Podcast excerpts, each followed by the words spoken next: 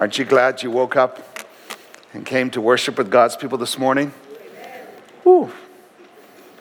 That is, it is great to be in the presence of the Lord. And we know that we live in His presence because His Spirit lives in us. But when you come together as brothers and sisters, people on a journey together, there's just something special about that. And this week, I have, as I've been preparing, there's just been this burden on my heart that we're going to commit to the Lord. But I believe God has something special for a lot of us in here this morning. Not that He doesn't every Sunday, but this week I just felt impressed upon my heart that the Lord wants to free people this morning. And so we're going to pray and we're going to ask the Lord to bless His word. And then I plead with you this morning receive the word of the Lord this morning receive it and apply it this morning. Let's pray. Father, thank you for the privilege of being here. Thank you for breath in our lungs to come and to worship you and to sing. There is nobody like you, King Jesus. You've paid the debt. The victory is won. Thank you. And would you forgive us, Lord, for seasons in our life when it seems like we forget that the victory is won. God, I pray that you would do a mighty work in all of our lives this morning. And we will leave here literally changed than when we first came in, I pray, for your glory and for our good. In Jesus' name I pray. Amen. This morning we're going to talk about avoiding the sting of disobedience. And I'm sure if I was able to do a survey of all your parents, and if I was to ask them, would you give me two or three words that would describe you as a child? I probably would hear back from them pretty quick. And perhaps some of their words that they would use to describe you as a child would be easygoing, happy, chilled. Maybe some of your parents would respond to me and say energetic, playful, adventurous? Well, as I've thought through the different stories that I've heard about my childhood, I know that it will probably come as a, a, surprise to you this morning in terms of the three words that my parents would probably use to describe me when I, I was a child. I know this will shock you strong, willed, and anxious. Strong willed and anxious. Strong willed, defined in my case as determined to do as one wants, even if other people advise against it. Or in common English, a stubborn brat. Let me give you an example. I can't tell you the number of times I have heard this story of when my mom's parents, so my grandparents on my mom's side, took a trip to visit us in Africa as a family. Now, seeing as I don't have any memory of that visit, and judging by some of the photos I have seen, I would guess I was probably three or four years old at that time. But you know what? My whole life growing up, I never heard anything about the exciting places that my parents took them, like Victoria Falls, or what exciting animals they saw on safari, or that they were even proud of their daughter and son in law for the mission work that they were doing. No, the only story I've heard of their visit to Africa was the day my grandmother said she never prayed for me like she had on that day. And as the story goes, apparently we were all loading into our old land. We had an old Land Rover. It wasn't fancy, it was like a bread box with wheels on it. And uh, we were going on a trip. And uh, I was put beside a window uh, that slides open and shut. And as a young, inquisitive boy, I thought, wow, I want to figure out how this window opens and shuts. And so I started to open it and I started to shut it. Well, apparently, not everyone in the vehicle that morning thought that going down a dusty road in Africa, opening that window was a good idea. So, as rumor has it, some of them started to encourage me to keep it shut. Well, what do you think I did? As my grandmother tells me, Calvi, you just kept opening that window. And eventually the chain of command reached my dad, who was driving the Land Rover that day. And according to my grandmother's testimony, she gave this report. Your dad said to you, you need to obey, or else I'll need to stop the vehicle. So, of course, I slid the window open.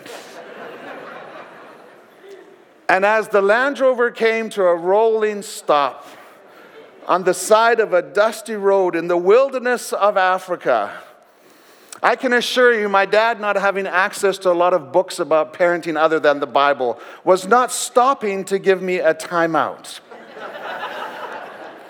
no, in my interpretation of the story, I think my dad simply wanted to join the prayer meeting that my grandma was having for me, and so he laid hands on me that day on the side of the road. Stubborn brat. And I took a while to realize how stubborn it was. The only, the only hurtful, hard thing I ever heard from Peg Forrest, who was my dorm parent in Kenya, was in grade 11. When she hit the wall one day and she said, Kelvy, if the Lord ever gets a hold of your stubborn heart, he can do great things through you. But as funny as those stories are, you know what? Daily, you and I run into situations that require us to make a choice. Either we choose allegiance to what we want to do or make decisions according to our will, or we choose to follow what God has commanded us to do. And one of the purposes of Deuteronomy was to help that second generation at the gateway into the promised land to recognize that this was their choice that they had to make as they were on the move towards the promised land. Would they choose to make decisions according to their will, or would they choose to obey what God has commanded? And so Moses, looking back at their parents, wants them to learn from their parents so that they might choose wisely on the move. If you have your Bibles, I'd invite you to turn to Deuteronomy chapter 1. We'll begin reading in verse 19 and we'll read through to chapter 2, verse 1. Then, as the Lord our God commanded us, we set out from Horeb and went towards the hill country of the Amorites through all the vast and dreadful wilderness that you have seen. And so we reached Kadesh Barnea. Then I said to you, have reached the hill country of the Amorites, which the Lord our God is giving us. See, the Lord your God has given you the land. Go up Take possession of it as the Lord, the God of your ancestors, told you. Do not be afraid. Do not be discouraged. Then all of you came to me and said, um, Let us send men ahead to spy out the land for us and bring back a report about the route we are to take and the towns we will come to. The idea seemed good to me, so I selected 12 of you, one man from each tribe. They left and went up into the hill country and came to the valley of Eshcol and explored it. Taking with them some of the fruit of the land, they brought it down to us and reported, It is a good land that the Lord our God is giving us. But you were unwilling to go up. You rebelled against the command of the Lord your God. You grumbled in your tents and said, The Lord hates us, so he brought us out of Egypt to deliver us into the hands of the Amorites to destroy us. Where can we go? Our brothers have made our hearts melt in fear. They say the people are stronger and taller than we are. The cities are large with walls up to the sky. We even saw the Anakites there. Then I said to you, Do not be terrified. Do not be afraid of them. The Lord your God, who is going before you, will fight for you, as he did for you in Egypt, before your very eyes, and in the wilderness. There you saw how the Lord your God carried you as a father carries his son. All the way he carried you until you reached this place. In spite of this, you did not trust in the Lord your God, who went ahead of you on your journey in fire by night and in a cloud by day, to search out places for you to camp and to show you the way you should go. When the Lord heard what you said, he was angry and solemnly swore, No one from this evil generation shall see the good land I swore to give your ancestors, except Caleb, son of Jephunneh. He will see it and I will give him and his descendants the land he set his foot on, because he followed the Lord wholeheartedly. Because of you, the Lord became angry with me also and said, You shall not enter it either, but your assistant Joshua, son of Nun, will enter it to inherit. Encourage him, because he will lead Israel to inherit it. And the little ones that you said will be taken captive, your children who, you, who do not yet know good from evil, they will enter the land.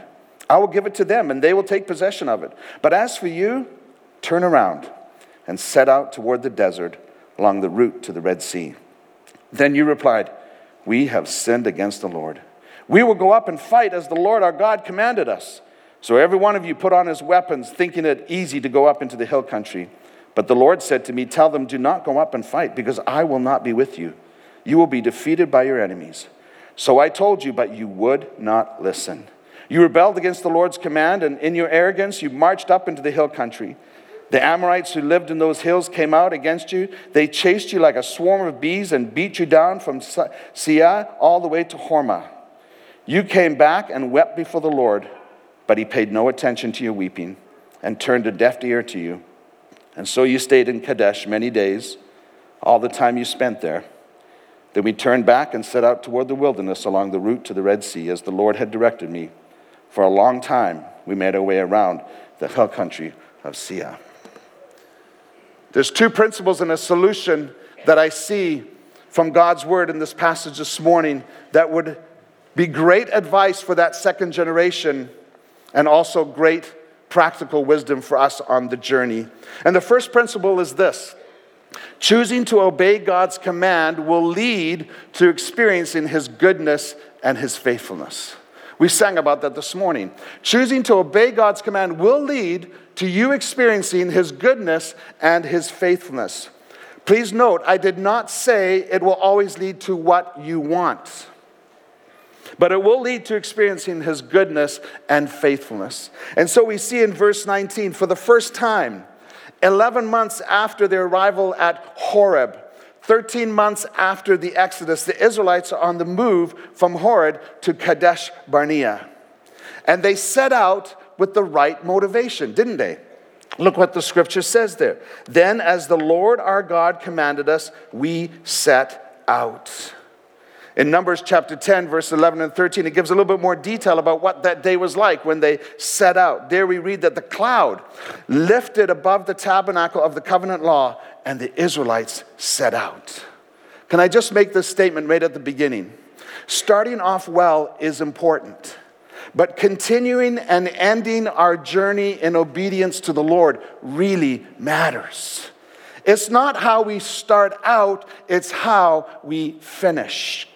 In 1 John 5 3, we read this In fact, this is love for God, to keep his commands. Continue to keep his commands. And his commands are not burdensome. And so, because the first generation obeyed the Lord's direction at the start, they truly did experience the faithfulness of God on the move from Sinai, as we read through all the vast and dreadful wilderness bringing them safely to Kadesh Barnea, which was a large oasis 220, 225 kilometers due north of Mount Sinai. Imagine how wonderful it would have felt to arrive at such a location after traveling through the vast and dreadful wilderness. I remember the last time my family and I traveled to uh, the Grand Canyon. We love camping. And so we camped all the way across, and uh, we were going to camp at the Grand Canyon. But as we were arriving at the Grand Canyon, a massive rainstorm had come in. In fact, you couldn't even see the canyon. It was all fog, and it was just torrential rain. And I knew there's no way. I'm not like Pastor Mark. I'm not setting up a tent in the rain.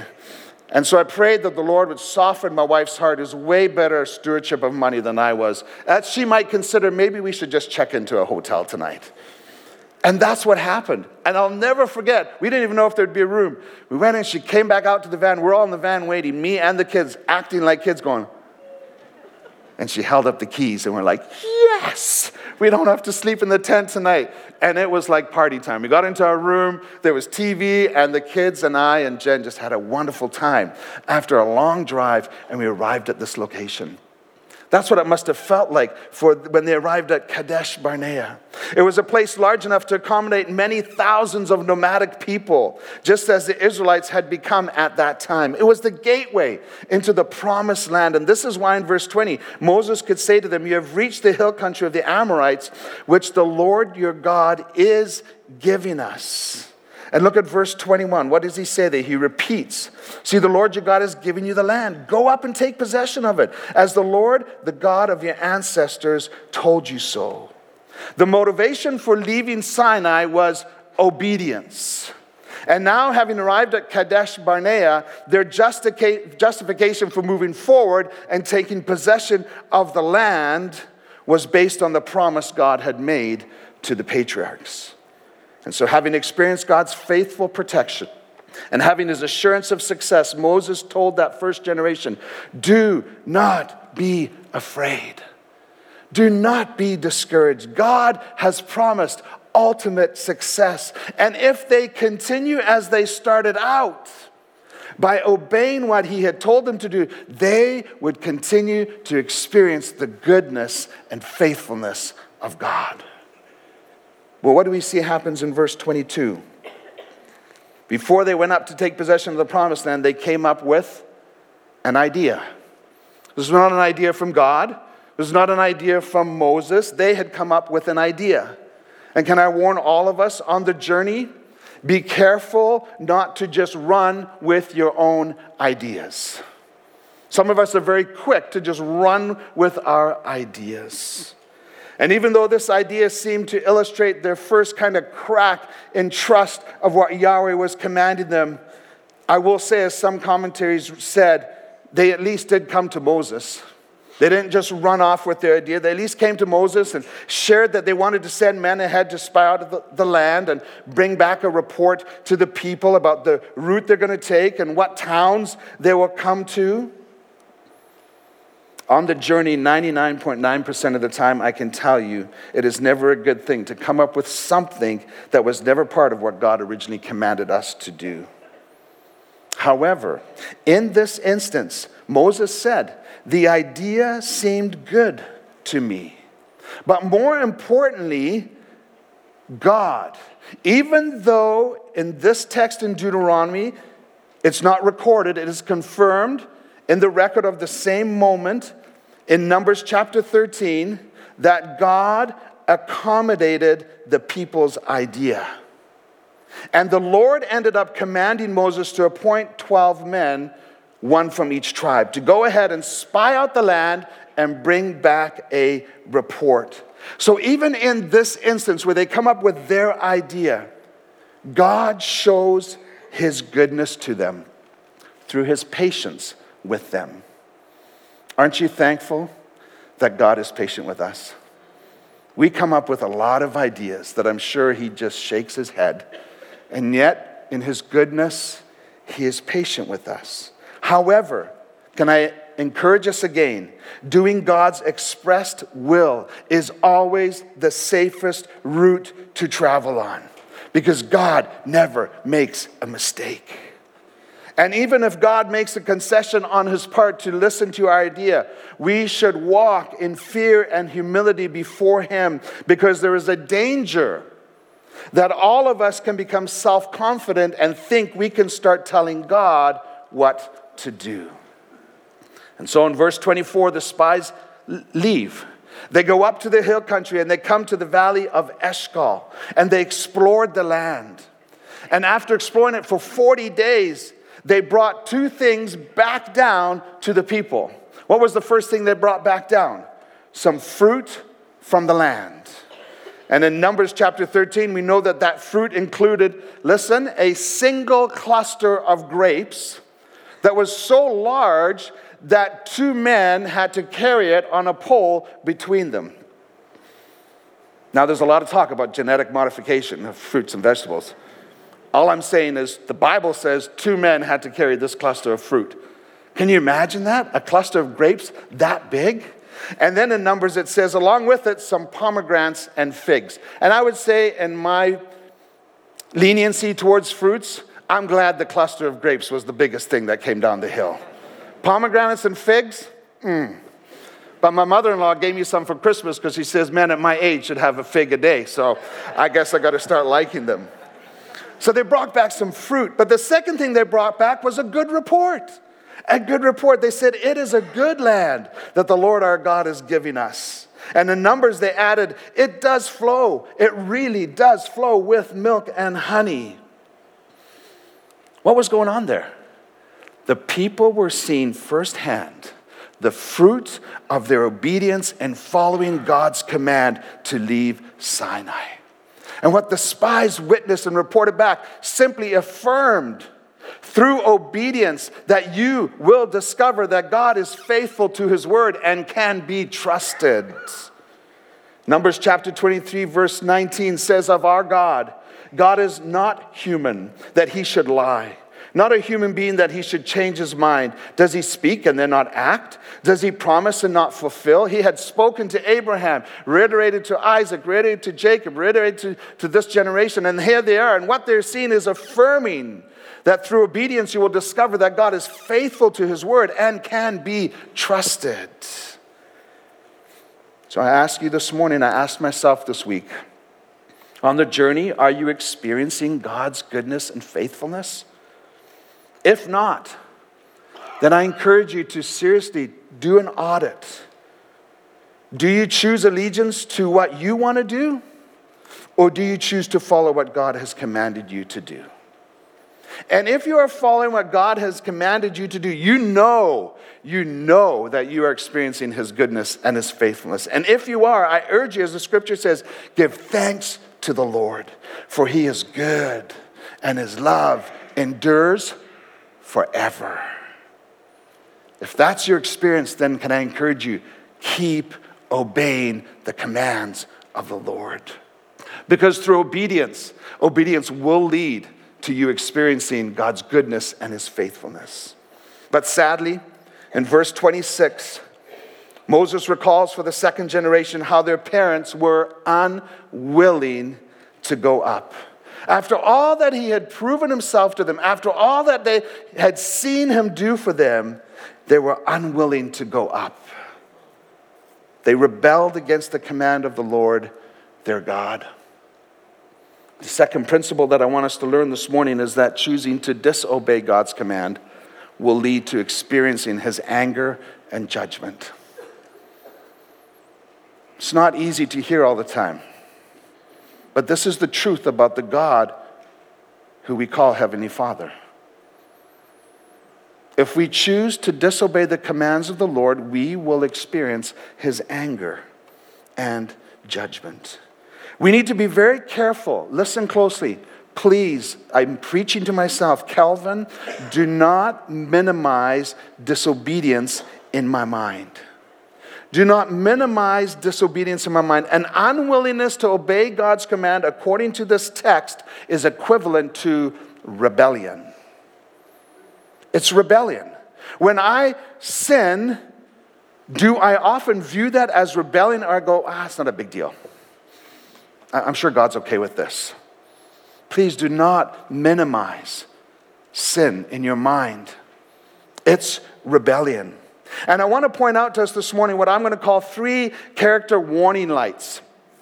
Like the ones that pop up periodically on your dashboard. I have one right now that's popping up on my dashboard, and I should maybe use the strategy of my dad being the old missionary. There was, I drove his vehicle one day and I saw all these yellow smiley stickers on his uh, thing. Then I was like, Dad, what is all the smiley stickers? He said, I'm just tired of looking at that light.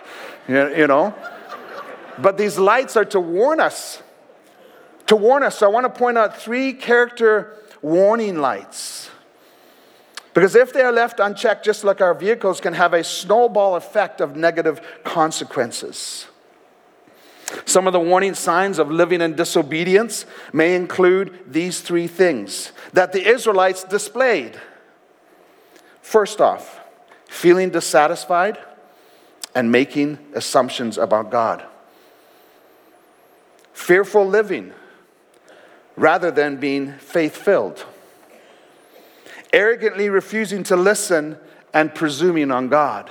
As I read those, are any of those popping up on the dashboard of your life? Are you feeling dissatisfied? Have you heard yourself making false assumptions about God? Fearful living rather than living faithful life? Are you arrogantly refusing to listen and presuming on God? Let's take a look at each of these quickly. In verse 27, we read, You grumbled in your tents, referring to their parents, the first generation, and said, The Lord hates us. So he brought us out of Egypt to deliver us into the hands of the Amorites to destroy us. The Lord hates us? Are you kidding me? Their murmuring started off privately. Did you notice that? In your tents. But then it slowly spread and became public and general amongst the whole community. Rather than trusting God and heeding Moses, 10 of the spies spread rebellion throughout the camp. And obedient Israel, that started off so well, had now become complaining Israel. And as one author correctly points, in a gross misunderstanding of the Lord and his perfect purposes for their lives, they charged him with hating them and bringing them to this point only to destroy them at the hands of the Amorites.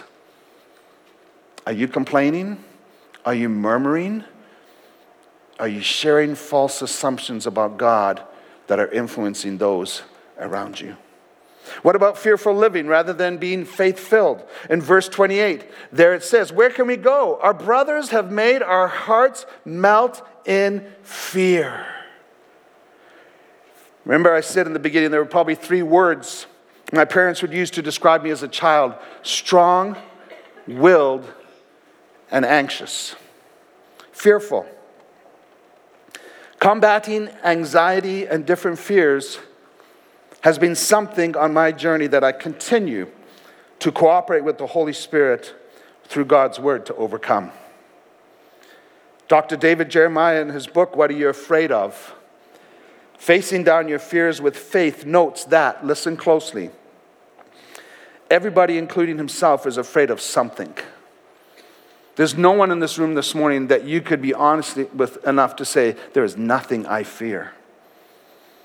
Our challenge is to discover and analyze our fears and find a godly, biblical response to them. And that's what I have been doing on my journey as I still struggle with anxiety and fear. I acknowledge what it is, I know what God's word says about it, and I'm relying on His Holy Spirit to help me to overcome it. Biblical heroes were regular people who had to learn the same things you and I have to learn.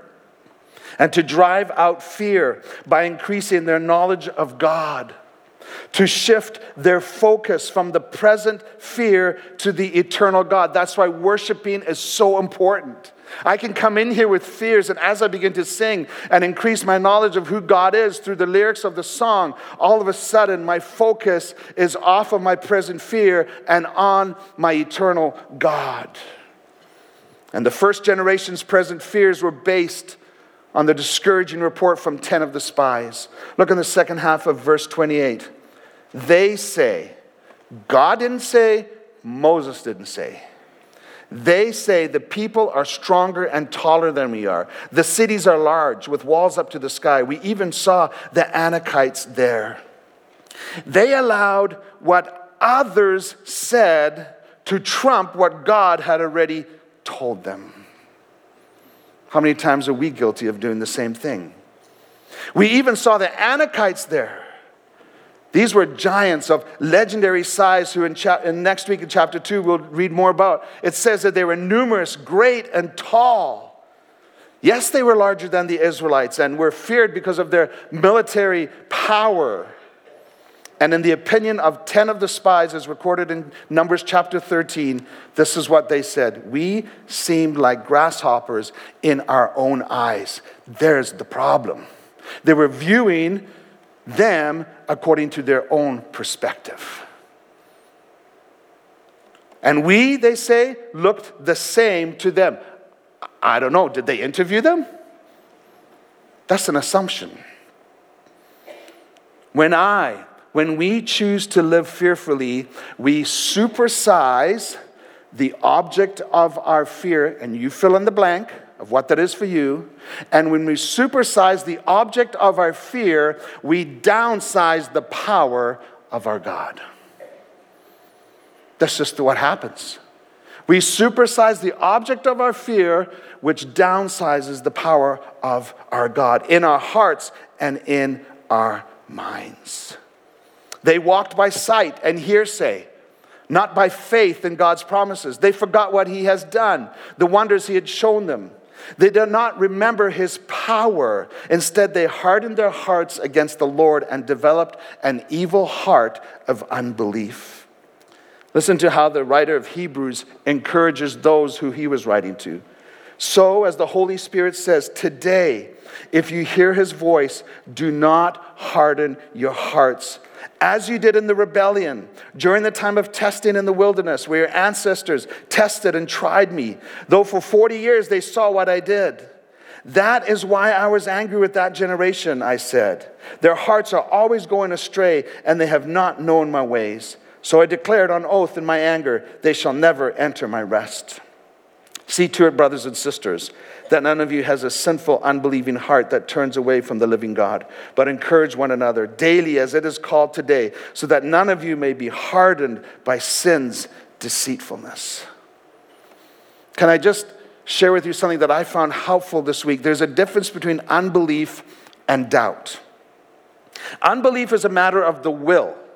And it causes people to rebel against God and say, no matter what the Lord says or does, I will not believe and obey. That's what the first generation were doing. They were in a state of unbelief and they were not going to obey. Doubt, on the other hand, is a matter of the heart and emotions. It's what people experience when they waver between fear and faith. But the doubter, unlike the unbeliever says, Lord, I believe, help my unbelief. Lord, I believe, help my unbelief. And guess what? God, who is good and faithful, seeks to encourage doubters and help them believe. But all he can do with rebels is bring judgment. So, how did God respond to their rebellion? Verse 34 and 35. When the Lord heard what you said, he was angry and solemnly swore, No one from this evil generation shall see the good land I swore to give your ancestors. Israel's disobedient rebellion based on fear was the last straw for God. Now the whole nation was going to be condemned to wander in the desert for 40 years. With that first generation never to see the land they were promised. And you know what's so ironic in verse 39? We see how one of their fears for not obeying and going up to possess the land was the fear that their wives and their children might be taken as plunder. And now, at the start of Deuteronomy, those same children are growing up and make up the new generation Moses is preaching to, who will end up entering the land and be given possession of it. Isn't that ironic? And as for their parents, verse 40 turn around and set out toward the desert along the route to the Red Sea. Folks, when we choose to disobey the commands of God, in essence, it's going in the opposite direction. That's where it will take us. There was no use to continue on the move to enter Canaan. Yahweh had closed the door. And did you notice in verse 37 who else he closed the door on? Shockingly, Moses. Moses confessed to this new generation that the Lord had even become angry with him. And he too would not be blessed to enter the promised land because he too disobeyed and in rebellion did not trust what God had told him to do while in the desert at Meribah when people needed water. Moses, like Israel, failed to honor the word of God. And thus, in rebellion, disobeyed God's clear command to him. And as a result, he too would suffer the same result of God's judgment and not be allowed to go into the land. Wow. And so there we have the first two feeling dissatisfied and making false assumptions about God fearful living rather than being faithful. Maybe like, oh, I'm not, I don't see those in my life. What about this last one? Arrogantly refusing to listen and presuming on God. Ever pop up? The dashboard of your life? Verse 41 to 46, true to human nature.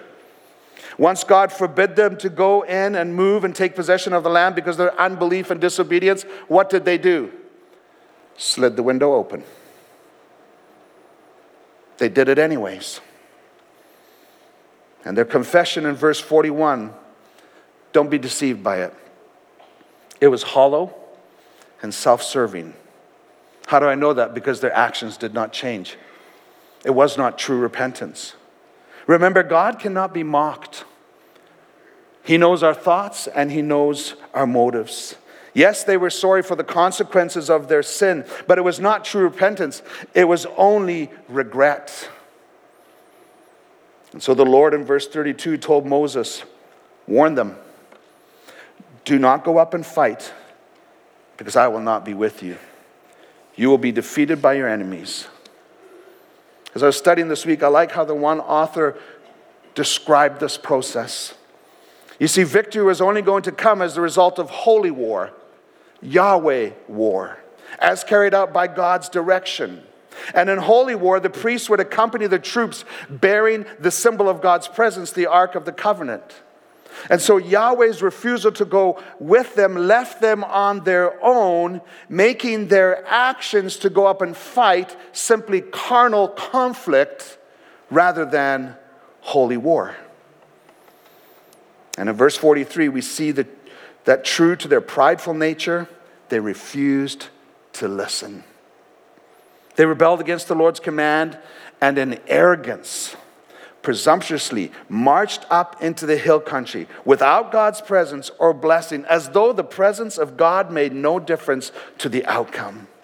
But in verse 44 to 46, there we read, the Amorites who lived in those hills came out against you. They chased you like a swarm of bees, the sting of disobedience, and beat you down from Seir all the way to Hormah. Wow. Hard lesson learned. They found out the folly of attempting to do God's work without God's presence and power. And the tears of repentance at the end of their humiliating defeat were to no avail.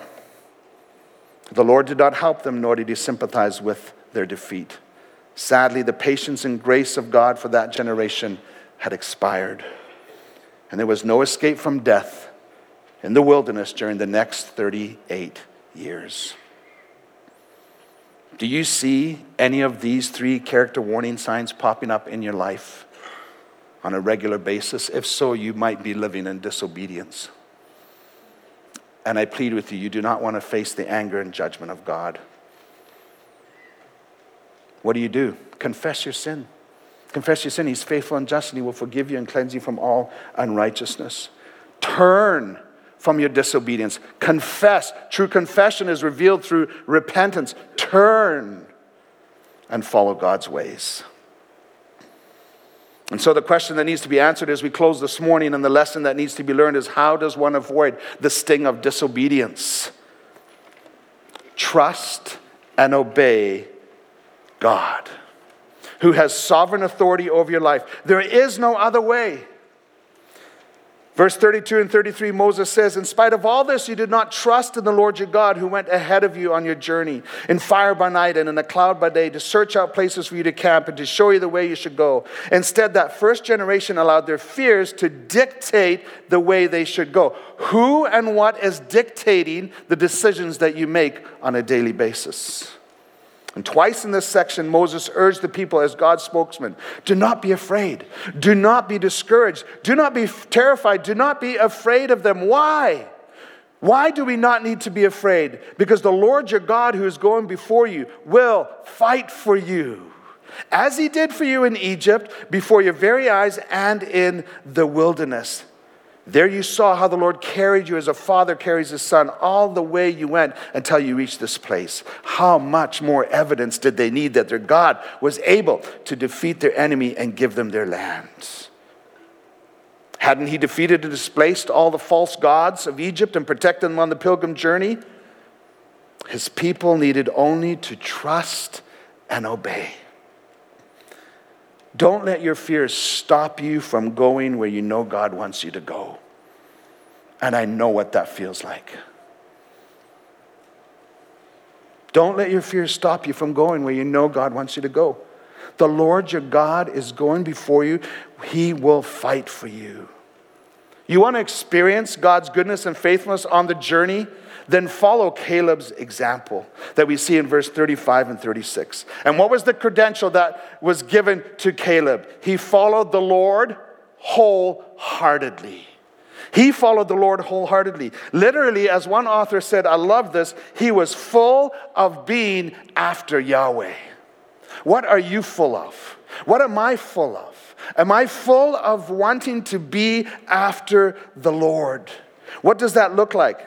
Well, in Philippians chapter 3, 13 and 14, Paul describes how that looks like in his life. Brothers and sisters, I do not consider myself yet to have taken a hold of it. But one thing I do, forgetting what is behind and straining toward what is ahead, I press on toward the goal to win the prize which God has called me heavenward in Christ Jesus. It's obedience with my whole mind, heart, and soul and body. And Caleb was determined to obey and do the will of God. Nothing else mattered to him. And in Numbers, God said, referring to Caleb, he has a different spirit. Isn't that cool?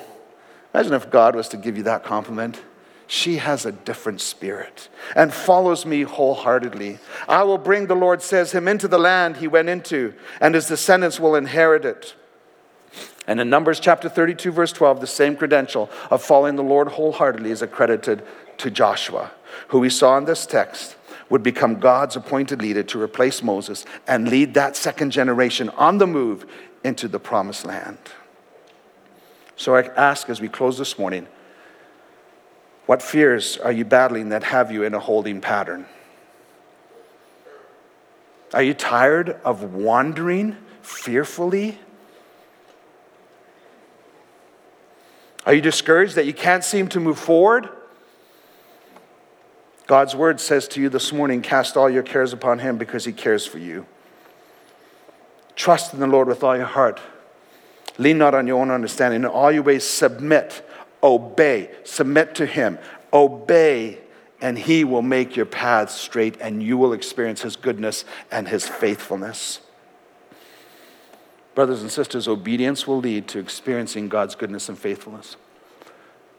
I have experienced and can tell you that disobedience will lead to you experiencing God's anger and judgment. So, on the journey, as Moses was challenging that second generation, I challenge myself and I challenge you this morning. Please choose wisely. Trust and obey God wholeheartedly. As our worship team comes up to sing our final song together this morning, I want to give you the opportunity to experience the power of God in your life. Many here this morning may live and struggle with fear and anxiety. And this morning, the Lord is giving you this opportunity, as He did with that generation that Moses was speaking to. Do not be afraid do not be discouraged. The promised land God had already given to them, but they had to do something, didn't they? They had to go up and possess the land. And my prayer this week is Lord, as you have done for me and continue to do for me, would you please release anyone in our congregation who is wandering and stuck in their fear and in their anxiety? He wants to free you from that and help you to experience His power in His life.